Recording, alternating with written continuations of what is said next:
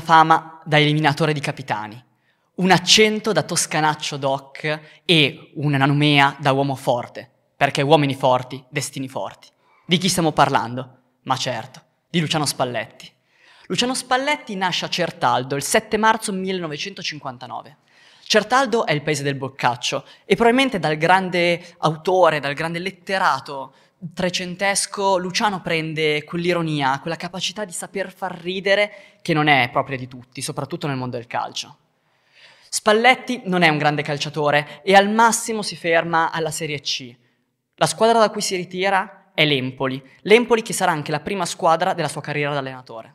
Inizia nelle giovanili dell'Empoli e poi la possibilità come allenatore della prima squadra è per lui subito una mano dal cielo. Infatti, da allenatore dell'Empoli, riesce a conquistare in due anni consecutivi la promozione in Serie B e successivamente la promozione in Serie A. E l'anno successivo ancora riesce a salvarsi con l'Empoli nella prima serie italiana. Spalletti allora comincia ad affermarsi veramente come allenatore e viene chiamato dalla Sampdoria. Sampdoria da cui Spalletti non riuscirà a trarre veramente grandi risultati, e prima la Sampdoria, successivamente all'Udinese e ancora dopo all'Ancona, avrà risultati altalenanti. All'Ancona però riesce finalmente a rilanciarsi e a confermare l'Ancona in Serie B. A questo punto l'Udinese lo richiama, lo richiama in Serie A e in due anni Spalletti raggiunge risultati incredibili.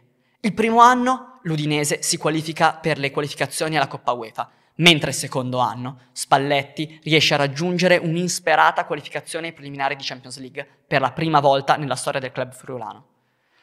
Il club friulano ha in rosa giocatori forti potenzialmente, ma non ancora sbocciati, come per esempio Di Natale, Montari, Mauri, De Santis. Insomma, è una rosa di tutto rispetto e Spalletti riesce a trarre nei tre anni a Udine veramente tanto fuori dai suoi giocatori. È allora il momento di una big, e la big è la squadra capitolina, è la Roma, in cui Spalletti rimarrà quattro anni nel corso del suo primo ciclo. I quattro anni in Spalletti eh, saranno anni particolari, poiché sono gli anni del Calciopoli, in cui la Roma, seppur non arrivando in una posizione così alta in classifica, riesce a ritrovarsi a fine anno, nel 2005-2006, seconda in classifica. Successivamente raggiungerà un altro secondo posto. Questi ottimi risultati però saranno anche intervallati da alcune sconfitte, come per esempio la sconfitta in Coppa Italia contro l'Inter, e anche da alcuni successi, come per esempio la Supercoppa Italiana, sempre contro la squadra meneghina.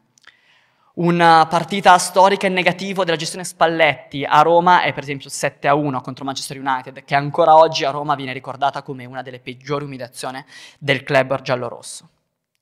Spalletti è un uomo d'immagine e ha anche un'ottima relazione con il capitano Francesco Totti.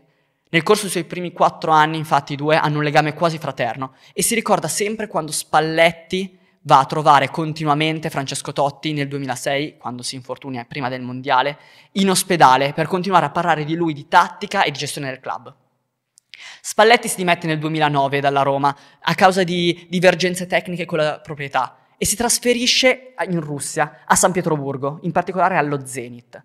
Nei primi due anni allo Zenit vince tutto il possibile. Tutte le coppie nazionali sono di Luciano Spalletti, che verrà anche ricordato per alcuni simpatici siparietti, come per esempio quello del litigio con un giornalista russo in cui, diciamo in qualche modo, Spalletti eh, critica il giornalista di eh, trovare troppi alibi alla squadra, parlando di emozioni che invece non ci sono stati, ma sono stati problemi arbitrali. Spalletti torna dalla Russia nel 2014 e nel 2016 torna a sedersi sulla panchina della Roma.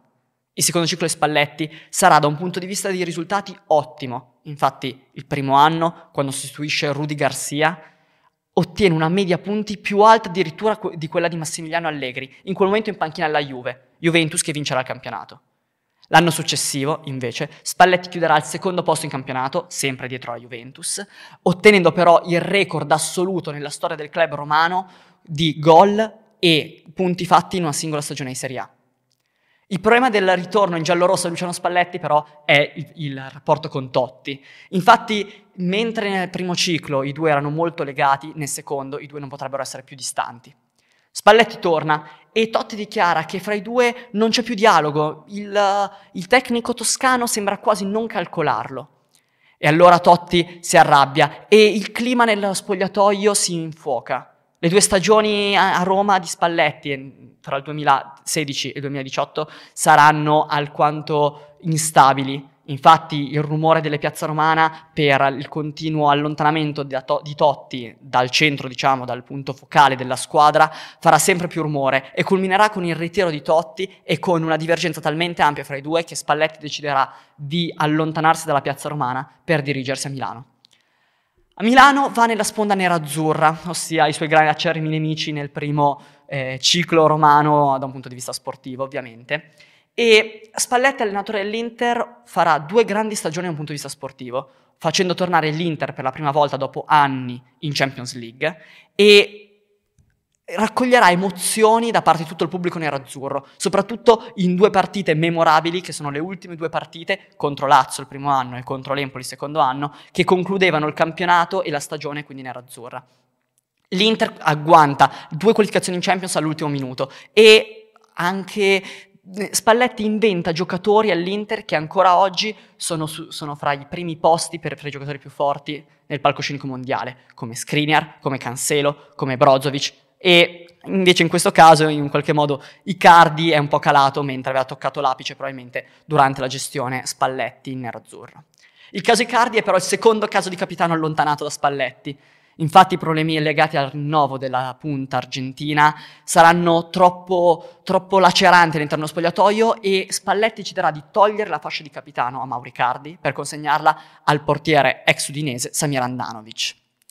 Spalletti alla fine di questa stagione, alla fine del 2019, eh, lascia l'Inter e la panchina nerazzurra viene affidata ad Antonio Conte per prendersi un periodo sabbatico. Dopo due anni però tornerà sulla panchina del Napoli.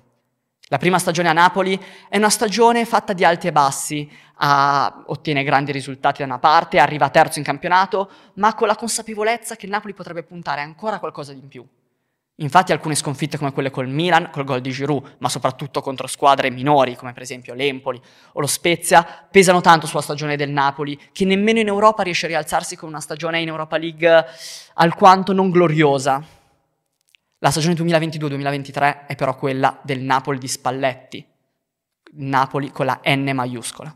Il Napoli è dominatore in Italia e in Europa, vince 4-1 con Liverpool, è primo in campionato per distacco e pare quasi che questo campionato non si fosse neanche giocato tanto il Napoli fosse superiore alle altre squadre. È una squadra che si è inventata giocatori come Lobotka, come Kim che è appena arrivato e subito dominante, come Kvaratskhelia.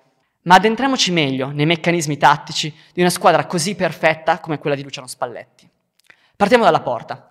Alex Meret, da essere il panchinario di Ospina, è diventato un titolare inamovibile. Tecnicamente solido, in porta è quasi insuperabile quest'anno, dà una consapevolezza e una sicurezza alla difesa che è difficile trovare in altri portieri in Serie A. La difesa si può muovere in modo coraggioso, spregiudicato, guidati dal leader Kim, appena arrivato al Fenerbahce. Kim, difensore coreano, ha dalla sua una forza fisica prorompente e in qualche modo tatticamente ricorda Koulibaly. Guida la difesa, tecnicamente è molto forte, riesce a stare sempre vicino al centrocampo con la linea di difesa, in qualche modo eliminando per le altre squadre gli spazi che potrebbero esserci fra le due.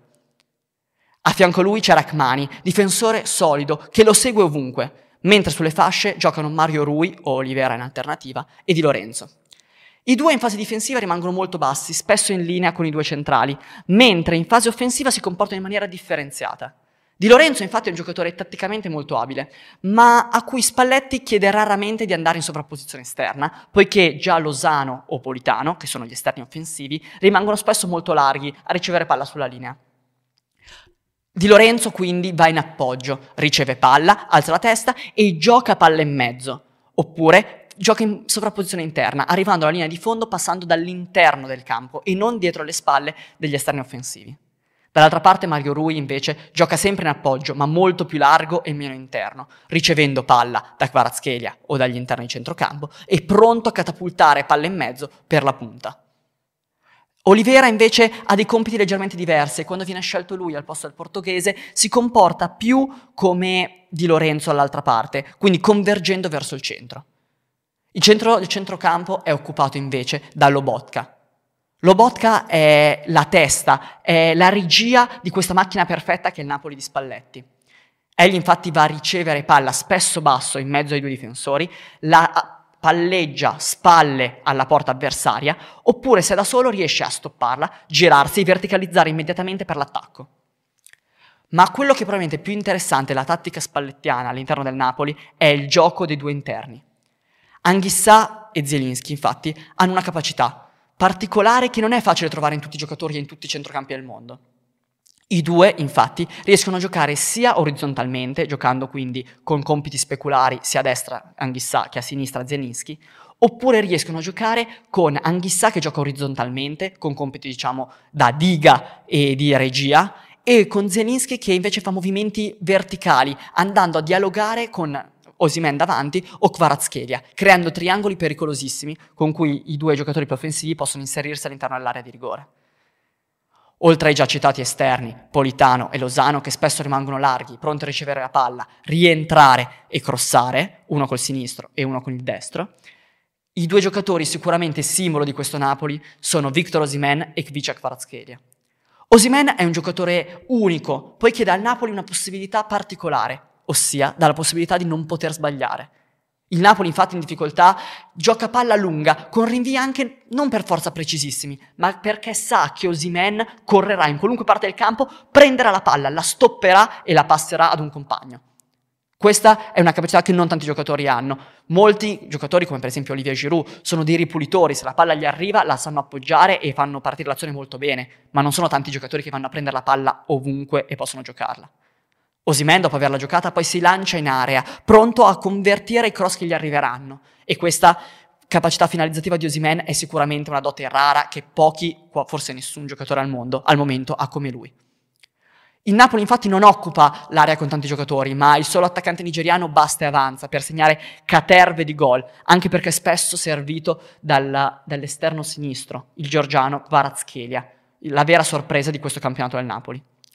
Kvaratskhelia infatti non gioca largo come Lozano Politano, ma spesso converge verso il centro, puntando in uno contro uno i difensori e arrivando sui vertici dell'area di rigore pronto a crossare oppure a spostarsi la palla e a fulminare il portiere con un tiro secco e potente. Varazchelia è infermabile, per ora non c'è stato nessuno in Serie A e in Europa capace di contenere veramente il talento del Giorgiano. Questo Napoli, insomma, sembra una squadra perfetta, una macchina senza punti di caduta e un meccanismo con tutti gli ingranaggi ben oliati. Adesso però arriva un punto fondamentale della stagione. Seppur lo scudetto sia già vinto e la Coppa Italia è già andata, si gioca il Napoli i quarti di finale di Champions League contro il Milan di Pioli. Ed è il Milan di Pioli che tocca il compito di cercare di inserire un bastone negli ingranaggi, nel fermare la macchina e mostrare che anche questo Napoli è umano ed è battibile. Ma Spalletti non si vuole fermare qua. E questo Napoli, il Napoli di Luciano Spalletti, inventore di tutta questa macchina, non si può fermare, poiché Luciano Spalletti è uno dei più grandi allenatori in Serie A e nel mondo al momento.